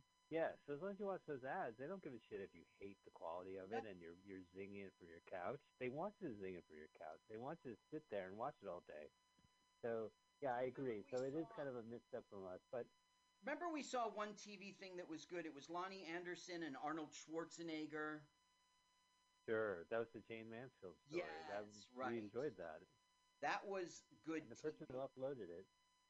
But the person who uploaded it kept all the commercials in there, and it was all ads from the nineteen eighty uh, uh, presidential de- uh, uh, election. The yep, Democrats right. want you to wait in line for gas. They want you to drink Perrier instead of straight from the faucet like an American. Right. Isn't it time we put Ronald Reagan in the office? So, I'm looking at my prime time book, and I just wanted to follow up about the prime time schedule. So I had mentioned that Gilligan moved a couple of nights. Their second season, they were on Thursdays. They were up against the Donna Reed Show and, and Daniel Boone. And C B S offered The Munsters, Gilligan's Island, My Three Sons, and then the, the Thursday night movie. Then they, uh, then Gilligan kind of for the final season, they kind of took a bath. I just saw it a second ago. They were on Monday at eight seven thirty. That's uh, it was them run, but it's not good. Yes, well, apparently the primetime schedule started at seven thirty. Not on eight. Sunday they would add like a, not eight. Mm. So I'm looking at like even in sixty-five and sixty-four, for a long time the, the primetime season was seven thirty to uh, eleven. Okay, so eight to and then or, yeah, eight and nine were like the killer hours. And then ten o'clock, it got a little fuzzy. Uh, but I don't remember eleven o'clock ever being prime time when we were young. It was no, no. p m to no, no. It, it ended at eleven. It ended at eleven. There was a yeah. local news, local right. news, and then it was a late night talk show. Mm-hmm. And then they did that thing where local news lasted till eleven thirty-five, and then you started Jay Leno or Johnny Carson or what right. have you. I never gave yeah, it. I found that on Oxford, but no, you're right. It was Johnny. Yeah, let me. Against who? Uh, I think it was just Carson for a long time. I know network-wise, it was some prime time. Like Arsenio was prime was syndicated. Right. Uh, Thick of the Night was syndicated. Joan Rivers started the Upstart Network Fox. They put a late night show, but usually got the network in the game. Uh, no, you said that. Um, it was Pat Sajak for two seconds was in the game. Right. That's right. You know, I think a lot of, like, local affiliates made money off of reruns. Like, you could watch Johnny Carson or you could watch, like, Honeymooners on, or, uh, mm-hmm. you know, Channel nine at eleven thirty. Yeah. So, you know, people had a habit of, like, well, I'd rather watch the Honeymooners than watch Carson. Or was it eleven? I, I was at, like, it might have been at eleven against the news. What it might have been, like, two episodes back to back. Channel nine and Channel eleven, that's where, like, Honeymooners would show up. I just don't remember which one. I think it was nine. W O R? I always thought it was eleven. May, I think you could yeah, be right. I always thought it was eleven, because eleven was in New York City, and, of course, famously, W O R is in Secaucus, New Jersey. Right. And uh, they always kind of played up the New York aspect of the Honeymooners. So I think it was uh, – might have been Your eleven. Brother did a lot of T V in Secaucus. Or was it a lot? Maybe it was only – it was more than one show. He worked at, my brother Adam, who recommended a movie we're going to watch in two weeks, and we'll get back to that in next week, uh, he uh, he had a bad movie podcast called Probably Resents, but he's a television producer, and he worked on the Richard Bay People yeah, Are yeah. Interesting show or whatever. That's right. Yeah. And they would shoot that. And, you know, the Richard Bay show, they would shoot in the Secaucus camp, and they would have things like Blonde versus Brunette, Who's Better? And they would do these, like, challenges where they would shoot it on the roof of the W O R studios. And you can see Secaucus behind them, and they'll be like, you know, Blonde versus Brunette, mud wrestling, or something like that, on the roof of the W O R. Anything to make you... Yeah, it was an interesting show. Yeah, anything to make you watch. Carl, listen, I had to pull this one out. It was just kind of an oddity. It's a curio. It's a pop culture curio, so that's the reason why I it's I brought this out. I No problem. I can't apologize for Castaways. I'm not going to apologize. Yes, you this are. This is an exception. I mean... No, you are going to apologize. Listen, I eat what you Well, our show's not ending. Carl, I'm not going to apologize. I'm Ruth Castaways. I'm going to get the... Carl, listen, I'm sorry, okay? It was a clearly a pilot. Next week. All right, what are we watching next week? Okay. Are you sure you don't want to pick? All right. You're going to pick the switcheroo is going to happen in the week, and yeah. then we'll do Adam's uh, suggestion down the line. All right. That, next week, we're we're back in the land of real movies. We're back in the land of really terrible, we, not terrible, but just weird, offbeat movies. Thank you. And when you hear weird, offbeat movies, the name Robert Downey Senior gets bandied around. Yes. Uh, he, of course, is Robert Downey Junior's uh, father, and he's a famous experimental filmmaker. And I was one of the few people who saw Mad Magazine Presents Up the Academy in the theater, uh, films he directed. He makes these films that are just... Uh, what did we really see watch. By Can him? You do Punky Schwartz? Swoops? Pete? Sloops? Punky Swoops. I don't think we ever watched that it's, one, did yeah, we? Yeah, we saw Punky Swoops Putney. together. God, Carl, we've been doing this show a long time. Yeah, I, yeah, I like that one a lot. uh, yeah, right. And he actually voiced Putney. He redubbed it and did his own voice on that. So we're watching a movie he did in nineteen seventy-four called Greaser's Palace, okay, where it's a Western, but like a, a modern-day people show up. Palace. Uh, okay, trailer. And yes, uh, I don't think we have a trailer, unfortunately. Oh. We have, like, uh, scenes cut out. Oh, okay. I'm relying on your audio, so I do see, like, just scenes, but I don't think there was an official oh, that sucks. trailer. Okay, w- Here, I'll, let me I'll try commercial instead of trailer. Commercial. Okay. There's just clips from this movie. Yeah, yeah. I see. Yeah, it's still more... Okay, so we got Bingo, we got Spittoon, uh, we've got I Can Crawl Again, and Jesse's Song, and Red okay. Snapper. What do you like? Soldier Sam. You want to end on the song? The song, sure. That is... Well, no, no. Well, that's three minutes. I don't know about that. One would do I Can Call Again and call it a day. Okay. thirty-eight seconds for Red Snapper. Want to try that? Okay, let's do thirty-eight seconds. I like that. Okay. Yeah. So I put in trailer, Greaser's Palace. You'll only get clips. And if you go down to Unruly Brutes channel, you will find Red Snapper. I'm sliding it back to zero, okay. zero, zero. Uh, all right, kids, get your finger hovering over that triangle. Let's do this thing in three, two, one. Go. Okay, three, two, one, go. In a world.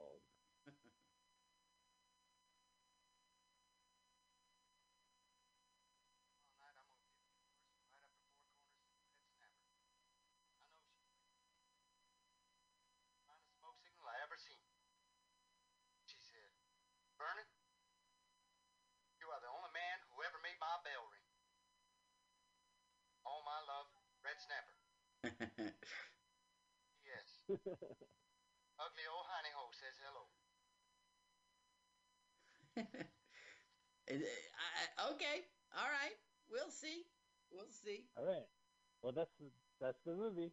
Okay. Uh, so, ladies and gentlemen, we're gonna watch. We're back to watching classic movies and odd, weird movies that we read about. I've read about Robert Downey Senior's uh, work, mm-hmm. several books. But this is the first time I could actually see a full-length movie of his. Thank you, YouTube, and that's the premise of the podcast.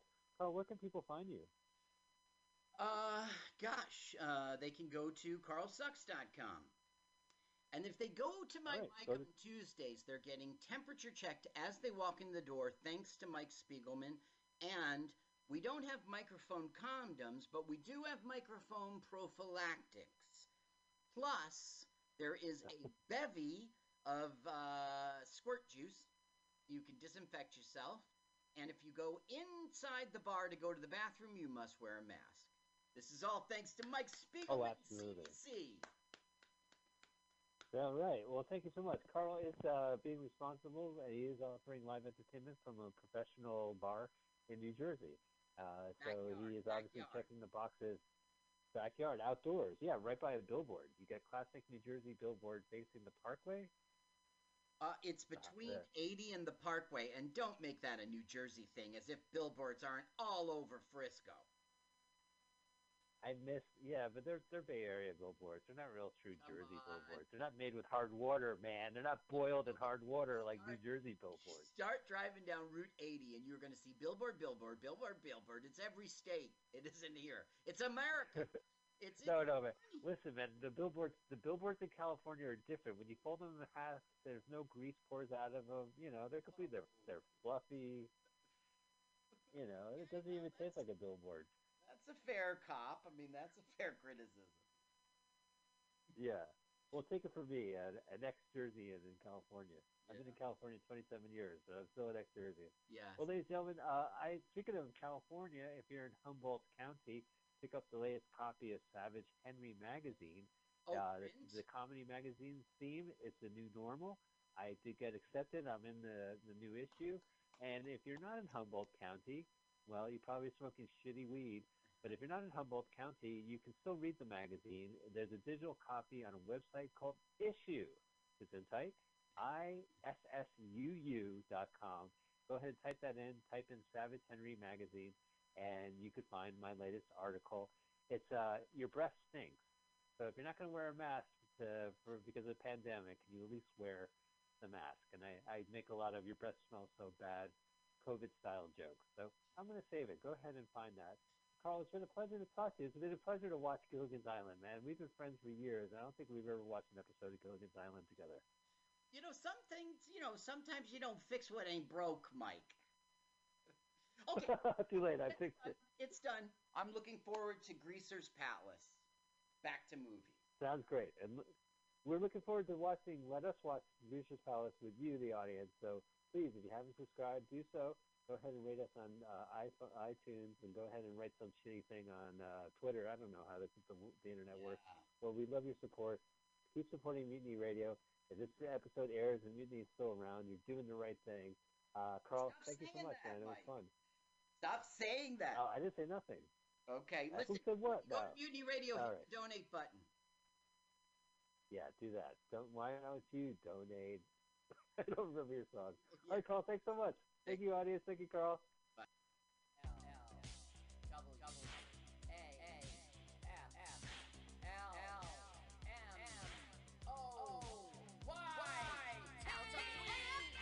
L, W, A, F, L, M, O, Y, T, L, W, A, F, L, M, O, Y, T, L, W, A, F, L, M, O, Y, T. Let's watch a full-length movie on YouTube with Mike Spiegelman. Let's watch a full-length movie on YouTube. You can watch if you want to. You can slap Spiegelman's behind. L W A F L M N O Y T on Mutiny Radio. Mutiny. Mutiny!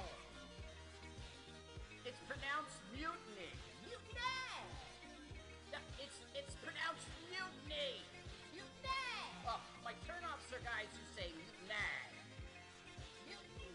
Well, let's watch a full-length movie on YouTube with Mike Spiegelman. Mike Spiegelman. Oh, Mike Spiegelman. Mike Spiegelman. Oh, Mike Spiegelman. Hey! Mike Spiegelman. Mike Spiegelman. Mike Spiegelman. Mike Spiegelman.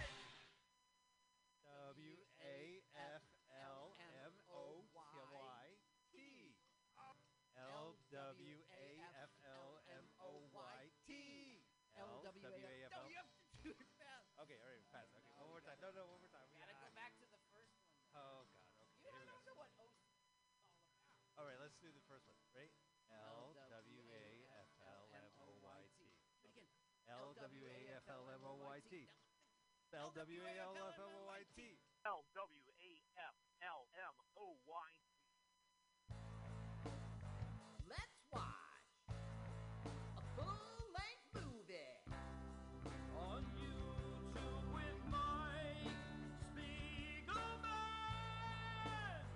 Let's watch a full-length movie on YouTube with Mike Spiegelman. Let's watch.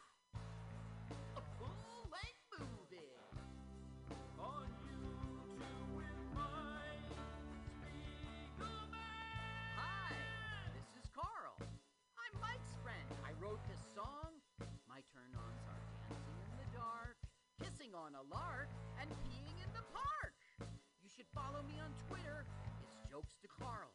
That's the duh of Francais, not the duh of dumbass. But never mind that. Don't follow me now. Follow me later. I mean, for right now, ah, uh, let's watch a full-length movie on YouTube with my Spiegelman.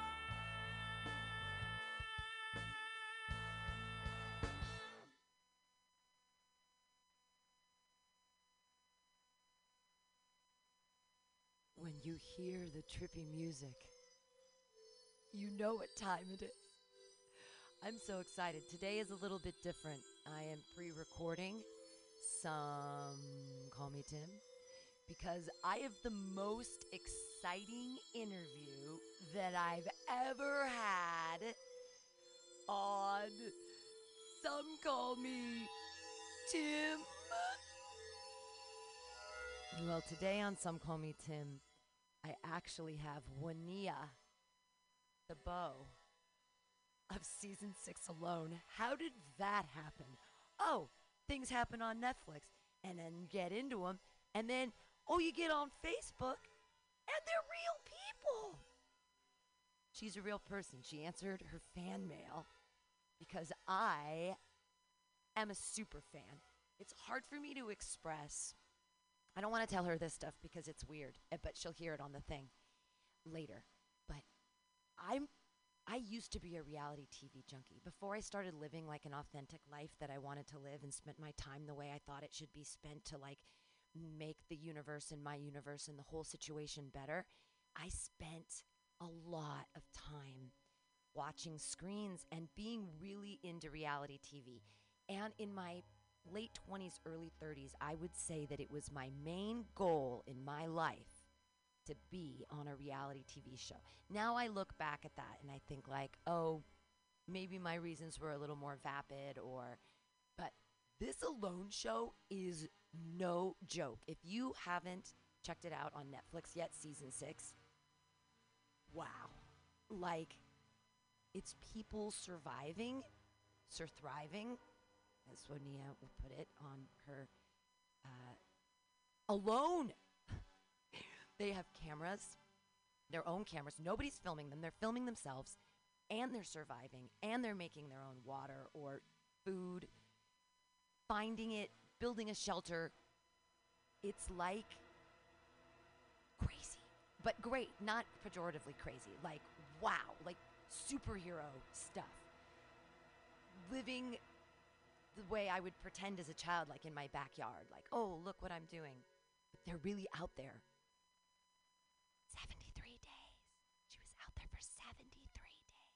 And I'm watching the show, and I'm crying, and I'm crying, and there's all these amazing moments. She's dancing with the sun, and she's squirrels, thanking the squirrels, and being so grateful to everything she ate, and just like, and I'm crying. I mean, oh, it was just, it was amazing. And she's a woman. There were so many women out there, and I was so impressed because I just... When it started, I was like, oh, three women. And she's feminist superhero. And I can't wait to ask her so many questions. She's calling like right now. It's going to happen. It's going to happen like right now. Okay, I'm like, I did this. I started it a little bit early before she called because I was trying to like center myself so I wouldn't fangirl out on like the explanation of Alone before I started. For those of you who haven't seen the show, it's not like regular reality T V. Let's put it that way. I mean, it is in that they edited things heavily, and I want to ask Winia quite a bit about what they left out. And I watched, she has a YouTube channel on Buckskin Revolution where you can watch the Alone series and then listen to her as she unpacks each episode um, and says, like, the things that she could say and couldn't say, because I guess they had a, a D N R or something about the show. I guess reality T V shows do that. You can't release anything before it happens on the T V. But uh, she has her Buckskin Revolution channel that you should check out on YouTube, where she also teaches life skills. There she is, there she is! Okay, okay, okay, Okay, here she is. Okay. Oop, oh, see, I already made a mistake. Hi, Winia. Hi, Pam. How are you? I, I already fangirled out a little bit to the audience before you called to, like, calm myself down and sort of, like, uh-huh. explain what Alone is for maybe some of the people that hadn't seen it. But you're more than alone. Uh-huh. That's the thing, too. I didn't want to just, like, talk about Alone today. Hi. Okay, okay. I'm calm. I'm together. You're so cool. I'm just, like, over the moon oh, to, like, you. oh. I mean, you didn't even have snare wire, and you caught rabbits? Okay. I know. I actually got a snarky comment on my YouTube channel today about how bad I did and how they couldn't believe I couldn't catch fish in a lake that was teeming with fish and how bad my trapping was. And it's so funny what people think they know about a thing. Like, they didn't really advertise that I don't have snare wire, so most people have no idea that that was one of the challenges that was going on. You had no fish. Well, that's – and they mentioned that at some point, that each – place that they dropped people, each campsite is the wrong word, each place in the wilderness where you had the opportunity to live, they were all different. And so some had fish right. and some had, you had uh, squirrels and rabbits and berries. Not everybody had berries, right? Like, I had less berries than most people, I think, actually, because I didn't have much in the way of blueberries. I mean, every site was different for sure. Yeah, but it wasn't really true that, like, they all had equal resources. They tried to give them the best, you know, they tried to make it the best swath and distribute the sites as well as possible. Some sites had way more resources than others, for sure. Yeah, well, which would you but have... That's the luck of the job. That's the real world. Right? It's Wh- not Disneyland. It's the wild. Which, which, uh, which, which site would you have wanted to be on? Watching it after, would you have said, oh, if I would have been there? Did you have even that thought of, like, oh, if I would have been in that no. spot? I mean, similar to the thought that had I been in a spot with more resources, mm. I could have done better and stayed longer. But I was in love with the place that I was. And when you're out there, you don't you have absolutely no idea what, what other sites are like and what other people have access to. And there's really no point thinking about what you don't have because that doesn't fit you anywhere. Right. Well, but isn't that – what you can do with what you've got. That's a mindset I think that we have in our real lives here all the time, is that when we focus on the things that we that someone else has or that we don't have, and then it creates, like, suffering and misery that doesn't even need to be there. It's like what we can exactly. appreciate our own stuff. Okay, so first I, I have questions not about Alone. Where does your name, where does Winia come from? What is the derivation of your super cool name? Yeah, that's a great question. So the, the story of it is um, one that is interesting and not necessarily super cool. Um, so when I was a teenager, um, when I was uh, nineteen, I went and I did a summer course. There was a backpacking field study. So it was eight weeks backpacking in the mountains of Idaho, which was amazing. And one of the traditions of the course was that everyone take a, a trail name during that time. Um, just to kind of set it aside as a thing separate from your normal life. And so I did that, and I was really interested in ancestral skills and starting to learn more of these life ways that are the things that I'm into now. And I found a book of Lakota stories, and um, Winia was a name. I wanted something that sounded beautiful and had a beautiful meaning and was something that I really identified with. And, um, and so Winia is a really powerful word that means, um, like, the life spirit when it's not incorporated in a body. It means the breath of life. And so I took that on as my trail name, and after after going by it for so long, and it was a very, very transformative summer, um, I decided to keep that as my name. And so the, the not pretty part of it is that that's totally cultural appropriation. Oh. And I, you know, I was a young woman, and I didn't really have that lens, and I didn't understand – you know, I had no concept of that or why it might not be a great choice. So um, so that's where Winia comes from, is from a young woman who just named herself uh, a word from another tradition that wasn't her own. And I do think it's beautiful, and I do really identify with it, and it's not a choice that I would make today, but I've gone by that longer than I went by the name I was given. And also I feel like it's a way to introduce, it's that keeping that name um, – brings up the conversation yeah. and allows me to talk about the concept of cultural appropriation, and just, like, changing it back would be like uh, letting myself off the hook and pretending that I didn't make an inappropriate choice when I didn't know any better. And it gives me this kind of like this way of addressing such issues from a place of humility as someone who gets it because they've done that.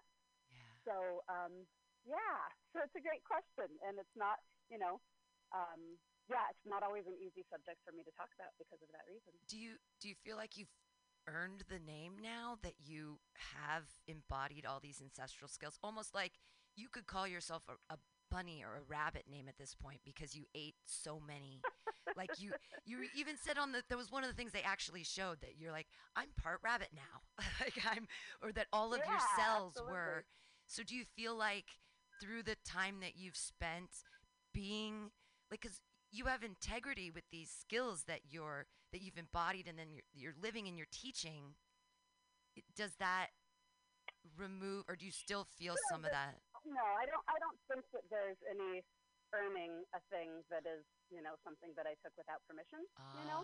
So, I mean, wow. I think that it's not an inappropriate name if you look at it in that way, but if you look at it through the lens of cultural appropriation, yeah. I don't think that, you know, that there is anything that just changes. I mean, sure, I think that someone who didn't have a relationship with the skills and wasn't aware of these concepts, maybe it would be a less appropriate thing for, or it would be more harmful right. for someone else. But I don't feel like that makes it just okay, you know, that's not unless I had, you know, and, and I and I've spoken to Lakota people about this too, so it's not I'm completely without relationship to Lakota people, um, but, you know, yeah, that's no, a huge group of people who are all going to have really different opinions about it, so but it's, it's not it's for me to say whether or not I earned it, I guess, is the is the bottom line. It's an appropriate, it's an important conversation, like, because since we're in this crazy time of, uh, I mean, what's happening with our world right now? There's so, but to even just to recognize a situation, it's like for me in white guilt, like I have to constantly come up against it and say, yeah, I'm, oh, did I lose you? I lost you. You're back. I know. Sorry about that. No, hey, it's all good. The cell phone here, so. And you're out. In, you're up there in the mountains in Grass Valley. Okay, so here's my next question: how are you friends with a giant okay. cat? the the profile shot. Yeah, the, the picture the, the of the. You you're looking that? at the. You're looking mm-hmm. into the eyes of this enormous cat. I, I'm a cat person. I'm a crazy cat lady. Like I love cats, and I saw that picture. I'm like, how are you friends with a giant cat? I mean, that's actually a pretty small bobcat as they go. Um, large, large compared to house cats. But that was a cat that had been hit on the road. Oh. Um, so that cat was no longer alive. Oh, really? I thought you were looking deeply yeah. into the eyes of a cat. See, look at me. I completely I misinterpreted the picture. You were. I mean, I was doing that. Yeah. Yeah. That, th- that's all still true. So... And, and so for me, uh, when I was watching you, I was so affected, and I kept like kind of putting myself where you were. It was so, oh, it was so incredible because you're filming yourself, and it's like so intimate because it was almost like I was with you, and that's got to be weird right. for you. And I'm wondering how, like, that affected you with the camera and the intimacy, but also when I was watching you, I kept thinking I could never.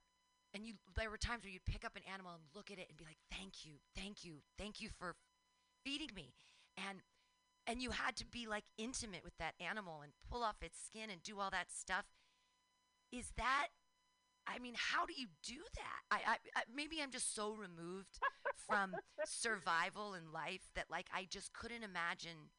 I mean, I was watching you do it and that was hard for me. Like, Uh, when I saw Jordan with the Wolverine and I saw his little face and his teeth and I was like, I'm making myself watch this.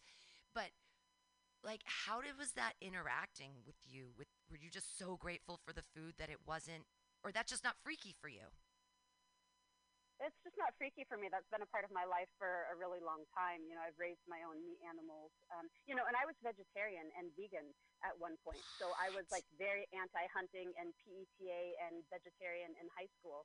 Um, but once I started being introduced to ancestral skills, and, you know, I went right from being vegan to processing and eating roadkill. Wow. Um, and I'm, you know, I have a science background and a deep connection with animals, and it's never, it has never felt like a juxtaposition to me mm. to love and feel connected to a wild creature and to, you know, in it and break down its body for food and eat it. That is the most natural thing in the world to me.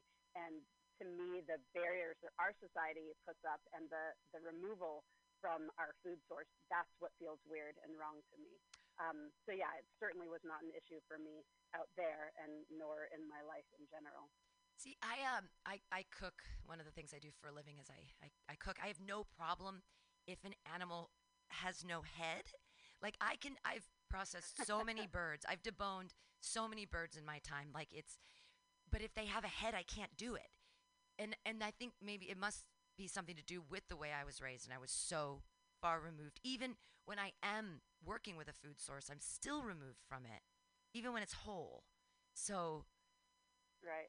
Uh, w- talk a little bit about Buckskin Revolution and what you're doing to try to create that connection again with people and the way we should, I don't want to say should be living our lives, that's weird, but the way we did for thousands of years. And then it's just this little tiny little bit here at the end where we're so removed from it. Exactly, right, yeah. Um, So, yeah, I mean, you've kind of, you've hit the nail on the head there, that my work with Buckskin Revolution is to kind of um, invite people back into that place of connection, not just with the world around them, um, but with our own selves, with our human communities, and with, with our ancestry as humans and what it is that we evolved to do. And absolutely, the bodies that we live in evolved over the course of hundreds of thousands of years, millions of years, to to allow us to engage deeply with the world around us. And it's only been a few hundred years that that's completely shifted to where we no longer need a lot of these senses that we evolved with. And I think that, you know, the malaise that we see in our modern society and so many people who are unsatisfied and, you know, dealing with depression and feel like there's something missing from their lives, I believe that that is because we are living lives that are so different from what we evolved to do. And that does, you know, that does leave a feeling of something missing. You know, we have all of these amazing sensory perceptions that are about engaging with the world around us. And instead, we engage with screens, yeah. you know, twelve inches from our faces, and we fill our senses with noises. And, you know, like right now, there's a helicopter overhead, and I can hear the highway. And, you know, my ears evolved to the frequency of bird song. And knowing what's going on in the forest around me through paying attention to what the birds are doing. And, um, yeah, I think that the degree to which we engage those skills, those senses, those parts of our body, you know, just our hands in, in fashioning things that we need for our lives, there's something deeply fulfilling about that, you know, on a level that we don't even really know how to verbalize. Um, Crafting, well, that, it's making... That's what I'm trying to share. When, when humans, I mean, we as humans, all we really have is the ability to create things, right? Either thought or... stuff. And I feel like uh, and watching you craft it, uh, that was the thing. Okay, so at the beginning of the show they don't show you for like two weeks, and I get it, it's a reality right. T V show, and they had to show the people that were going to break their leg and get kicked off, and they had to show their stories a little bit because they were leaving and you were going to be there forever.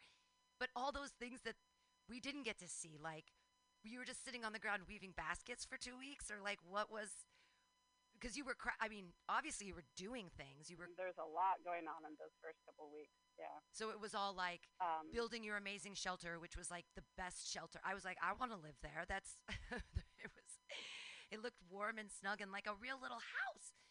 But you were like mm-hmm. literally crafting all the time.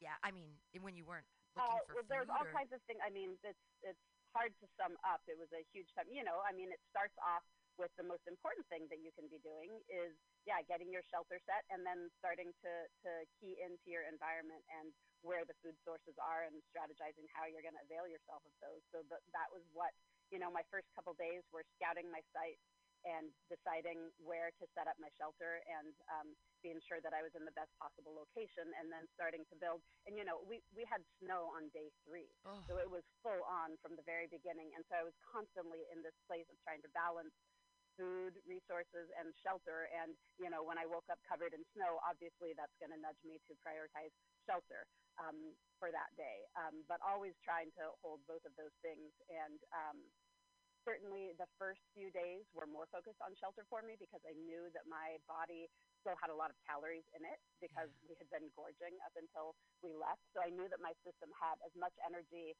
you know, at the very beginning as I was likely to have. Um, and so I wanted to really focus on shelter at first, while I knew I still had those, those you know, glycogen stores in my liver. Um, wow. And um, but by day four, I started hitting fishing really hard. And over the course of the next couple weeks, um, doing, you know, doing a lot more focus on fishing until it became increasingly clear that I was not in a location that had fish. Right. Um, you it, just had very, very shallow water. That must have been so frustrating that you crafted all those lures and you were out there and just sitting for hours? I mean, were you listening to the birds? Like, did you, you just... I mean, I was doing it. No, I was constantly, constantly active, oh. doing everything I possibly could to improve my situation every daylight hour and well into the night by headlamp. There was no downtime and listening to birds. Okay. Um, you know, but like that's something that I was doing as I was doing everything oh, else, gotcha. You know, like part of my awareness would be there. But, um, but no, constantly, How? you know, bringing in firewood, working on the shelter, you know, strategizing new ways to, to try to make fishing happen, and finding, you know, scouting the landscape and seeing whether there were any other better places for fishing, going, you know, making a moose call and going into the woods and calling moose. I mean, I was, I was splitting my strategy between fishing and bringing in moose, but that, and, you know, you were asking, like, what were the resources that I had? My site was very resource scarce compared to a lot of the other sites. I didn't have big game. You know, I was hoping for problems with bears because I had a bow, forty-five pound bow, and broadheads, and I would have been thrilled to have bears sniffing around my camp. And that happened with a lot of other people, but that's not, you know, I was on a narrow rocky peninsula with no fish and no big game, and really actually very scarce small game because it was, you know, mostly bare rocks. Right. Um, I, so in terms of, you asked earlier, in terms of resources, somewhere like Jordan's area where he had fish and big game and a ton of small game. I mean, he was in an area that had been burned a couple years before, which means there's a ton of vegetation regrowth. It's one of the most abundant sites that, you know, that you can possibly have. Um, and mine, in contrast, was a bare, rocky peninsula surrounded by shallow water. Right, so, with where you yeah. got to – now, here's another question I have. Uh, what's your dance background? And I was so bummed that they only showed you once with your – because I, I watched all of your YouTubes after, and you're like, I was dancing every night. I had a dance party until the last week. And um, not every night. Once a week. Once, once a, week. a week. Oh, okay. But you sang the sun yeah. up every morning. I, I sang the sun down you every evening. sang the sun down. Um, yeah. But, but these were rituals. I sang the sun up a lot of mornings, but not every morning because okay. mornings were a lot more challenging, frankly. What was it? Just it was so maybe cold. Maybe all the more reason. Was it getting out of bed was just yeah, so difficult? Yeah, it was cold. Yeah, it yeah, was cold. I mean, as time went on, things just, you know, like starving for weeks on end, um, and really, really cold temperatures, and not sleeping well because generally when one is um, really undernourished and in ketosis, it tends to affect your sleep patterns. Um, so. So, yeah, but getting out of a sleeping bag into minus twenty degrees oh. and you haven't had anything to eat for weeks is challenging. Yeah. So, I'm, and my voice is a little more croaky in the morning. So, wow. so my right, singing practice is more sure. consistent in the evenings than in the morning. And but these were rituals. So this is kind of goes back to the ancestral thing. So you were creating rituals for yourself out there. And is that what, like, helped keep you grounded in, and like, what – What would, what did you find? Cause I also you also made ancestral plates. Like you said that when you were cooking your food, you were like, how did? I don't want to like say like how did that witchy stuff help you? But I, I mean I'm into it too. So, but you were you were performing all of these rituals. How did that like bolster your attitude and your how you were spending out there? Because I didn't see anybody else like doing rituals like that. Yeah, I mean you know I think that. Um, I think that ritual has a certain connotation, which isn't necessarily how I would describe it. I mean, I think that has a lot of connotations, some that fit and some that don't. But I would say, yeah, I mean, definitely I wove into my life a lot of practices that reminded me to be coming from a place of gratitude and connection. Um, I just, you know, like I, I've posted videos about making blood pudding and have some people say that I'm like doing satanic practices or something. So I'm leery around the term ritual sure, because sure, people sure. can take that and yeah. run with it all kinds of weird places. Um, Right. Well, so you're anyway, like a celebrity yeah, now, I, so you you have to you do have to watch. What? No, seriously, because words of people. That's I'm not sure the word I would use necessarily, but millions, I have a higher profile than I used to. Millions of people have seen you, like, cer- sure. and all of yes, the skills that. I mean, do you feel like this was the pin- this is what you've been working your whole life for? Like, all of your skills came to fruition for this time. That you were able to survive. I mean, not just for that time, for, for similar things. For all time. It definitely felt like a fruition of a lot of things, but it, I don't like to think of it as like an end goal, because then what would you have after an end goal? Right, sure. So, yes, it, it was definitely a culmination of um, of things that have been a huge part of my life for decades. Um, yeah. But I hope that it's not the last time oh, no. that I get to use all of those skill sets. I'm sure you're using the skills right now. Um, So back, I didn't, a dance background. So were you a dancer as a child? Because you. No, not at all. Um, I mean, I am someone who, lo- I mean, I guess, yes, I got dragged to ballet at four and, you know, did somersaults and tutus and such, but that's the, that's the sum total of my dance background. I mean, I'm, I'm someone who loves dancing and have taken, you know, I have taken different dance classes, but um, mostly just free form, um, you know, like, five rhythms and ecstatic dance and that kind of thing. Um, I wouldn't say it's a background, but just something that's a part of who I am and something that I really love. Rad. I just, uh, yay. Um, okay, so I have all of these questions about cameras. Did they train? Okay, so mm-hmm. It was a crazy show to watch because it was beautifully shot. And I know that some of it was Be Real and like they are a show and they, mm-hmm. they're doing what they do. But the majority of the and stuff... And they go over sites with drones occasionally and that kind of thing. So they do, you know, bolster what we do. But you are your own camera person, which I don't...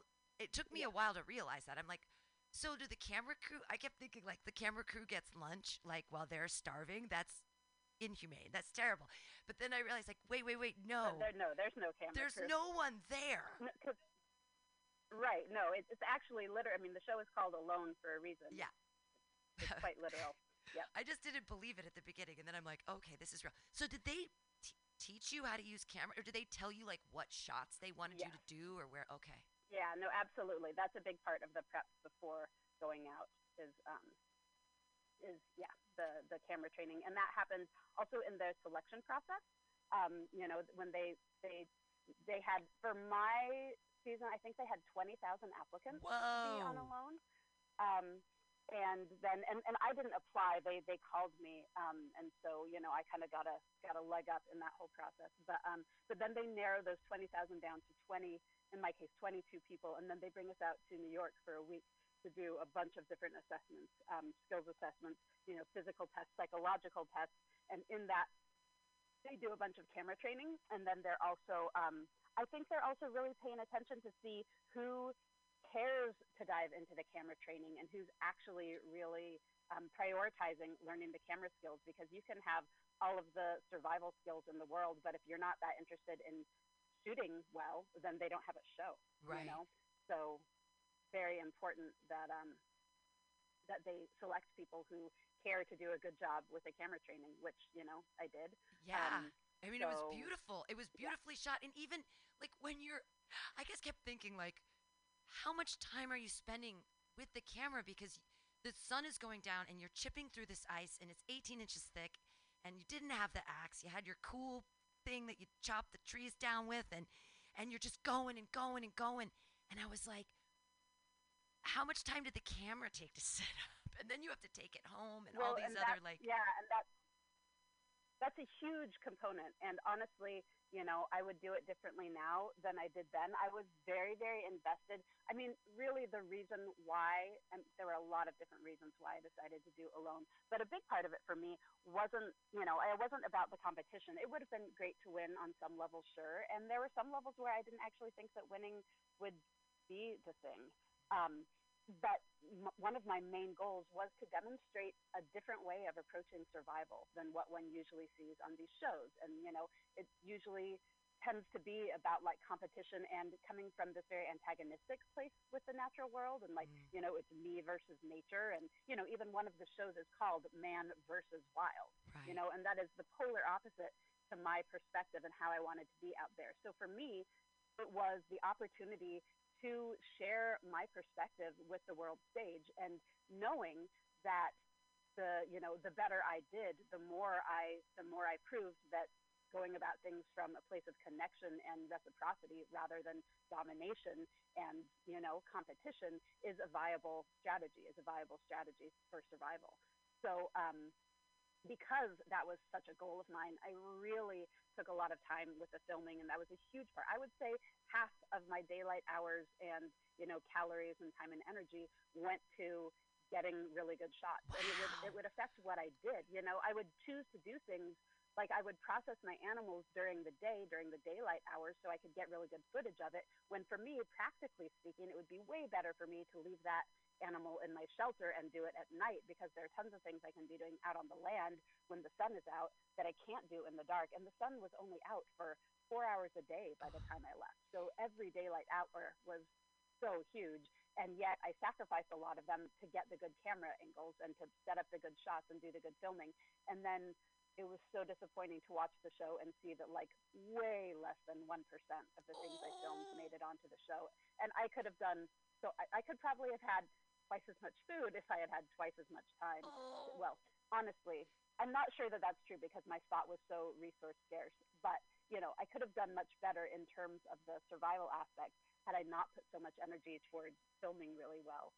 Um, So, you know, I don't want to say that anything is a regret because it was the most amazing experience I've ever had. And had I shifted some things, then maybe other things that I can't know now would have shifted, and that would have been a bummer.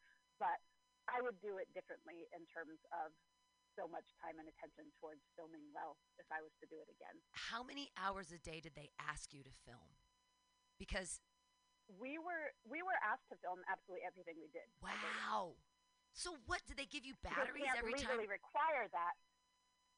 So we had we had a way to recharge our own batteries. We had a big, like, essentially like a big car battery uh-huh. um, that we could recharge some of the batteries ourselves, but then they would also give us a ton of batteries when they came to do medical Med checks. checks and then figured. Also early on when they weren't doing medical checks and when the lake wasn't frozen, they would um, – they would do what they called blind drops, or we would have a dry bag and we would leave our dead batteries and our S D cards with our footage on the shore in a dry bag, and they would come by with a boat and grab that bag and replace it with a bunch of fresh batteries. So and, we, but they wouldn't you know, talk they never to wanted us to be without batteries. Of course. No, no, like we, we didn't even see the boat. We weren't supposed to be anywhere near shore when they did that. They would let us know, okay, we're doing a blind drop today. Don't be anywhere on shore, you know, between this hour and this hour. So did you look forward to med checks just because they were people, like when they started happening, or was it like, oh, med checks, I don't want to, I don't want to know, or? No, I didn't. I didn't really look forward to them. I felt like it really interrupted my routine. I mean, one thing is that a day with a med check was kind of a lost day oh, in right. terms of food no gathering daylight. Because they would give me a window when th- when they were coming, but they didn't know when exactly, so I couldn't be that far from my shelter, and my trap lines were a good ways away from my shelter. Um, and so it meant it meant losing a ton of time. It meant like stripping. I mean, they weighed me. I had to strip down in the freezing cold, you know. Um, and it just, when you're so adjusted to being out there on your own, like I wasn't lonely. I was loving it. I like really had this beautiful um, connection and solitude, and um, you know, having a helicopter land and a whole bunch of people come out and, you know, poke and prod you and ask you a bunch of questions. It's very disruptive, and it was a whole different energy, and it took me a while after they left to kind of get back to my serenity after everything being so stirred up in this whole different type of interaction. Um, so I know I did not look forward to the medical. I mean, I really had a deep connection with a lot of the people um, who were coming with the film crew. Like, I really appreciated them as people, and so it's not like I didn't enjoy the interaction when they were there. Right. But it was still so disruptive that I would rather have not had it. And towards the end, you know, I was having medical checks a lot more often because I was dangerously underweight, and I knew they were very, very concerned about me. So I had the fear of being pulled up, you know, all the time. Um, right. I got my first warning that I was on medical alert on day forty. Whoa! And so thirty-three more days I was out there wondering when I was going to get pulled and having medical checks way too often that were very disruptive and actually really um, affected my ability to bring in food a lot. So it's like, yeah. You're underweight, so we're going to check you more often. And it's like, well, the more that you check me, the more underweight I'm going to get because that's a whole day that I lose a lot of my trapping capacity. Uh, how far, you said your traps were a ways away, like a mile? I'm just trying to think calorie-wise. No, no, no not uh, that far. I mean, uh, it changed all the time. You know, okay. I had different track lines set up. I was constantly, I mean, every day I was checking and resetting because I had fishing line and not snare wire. Fishing line rabbits can chew through in, you know, oh, half a yeah. second. So I was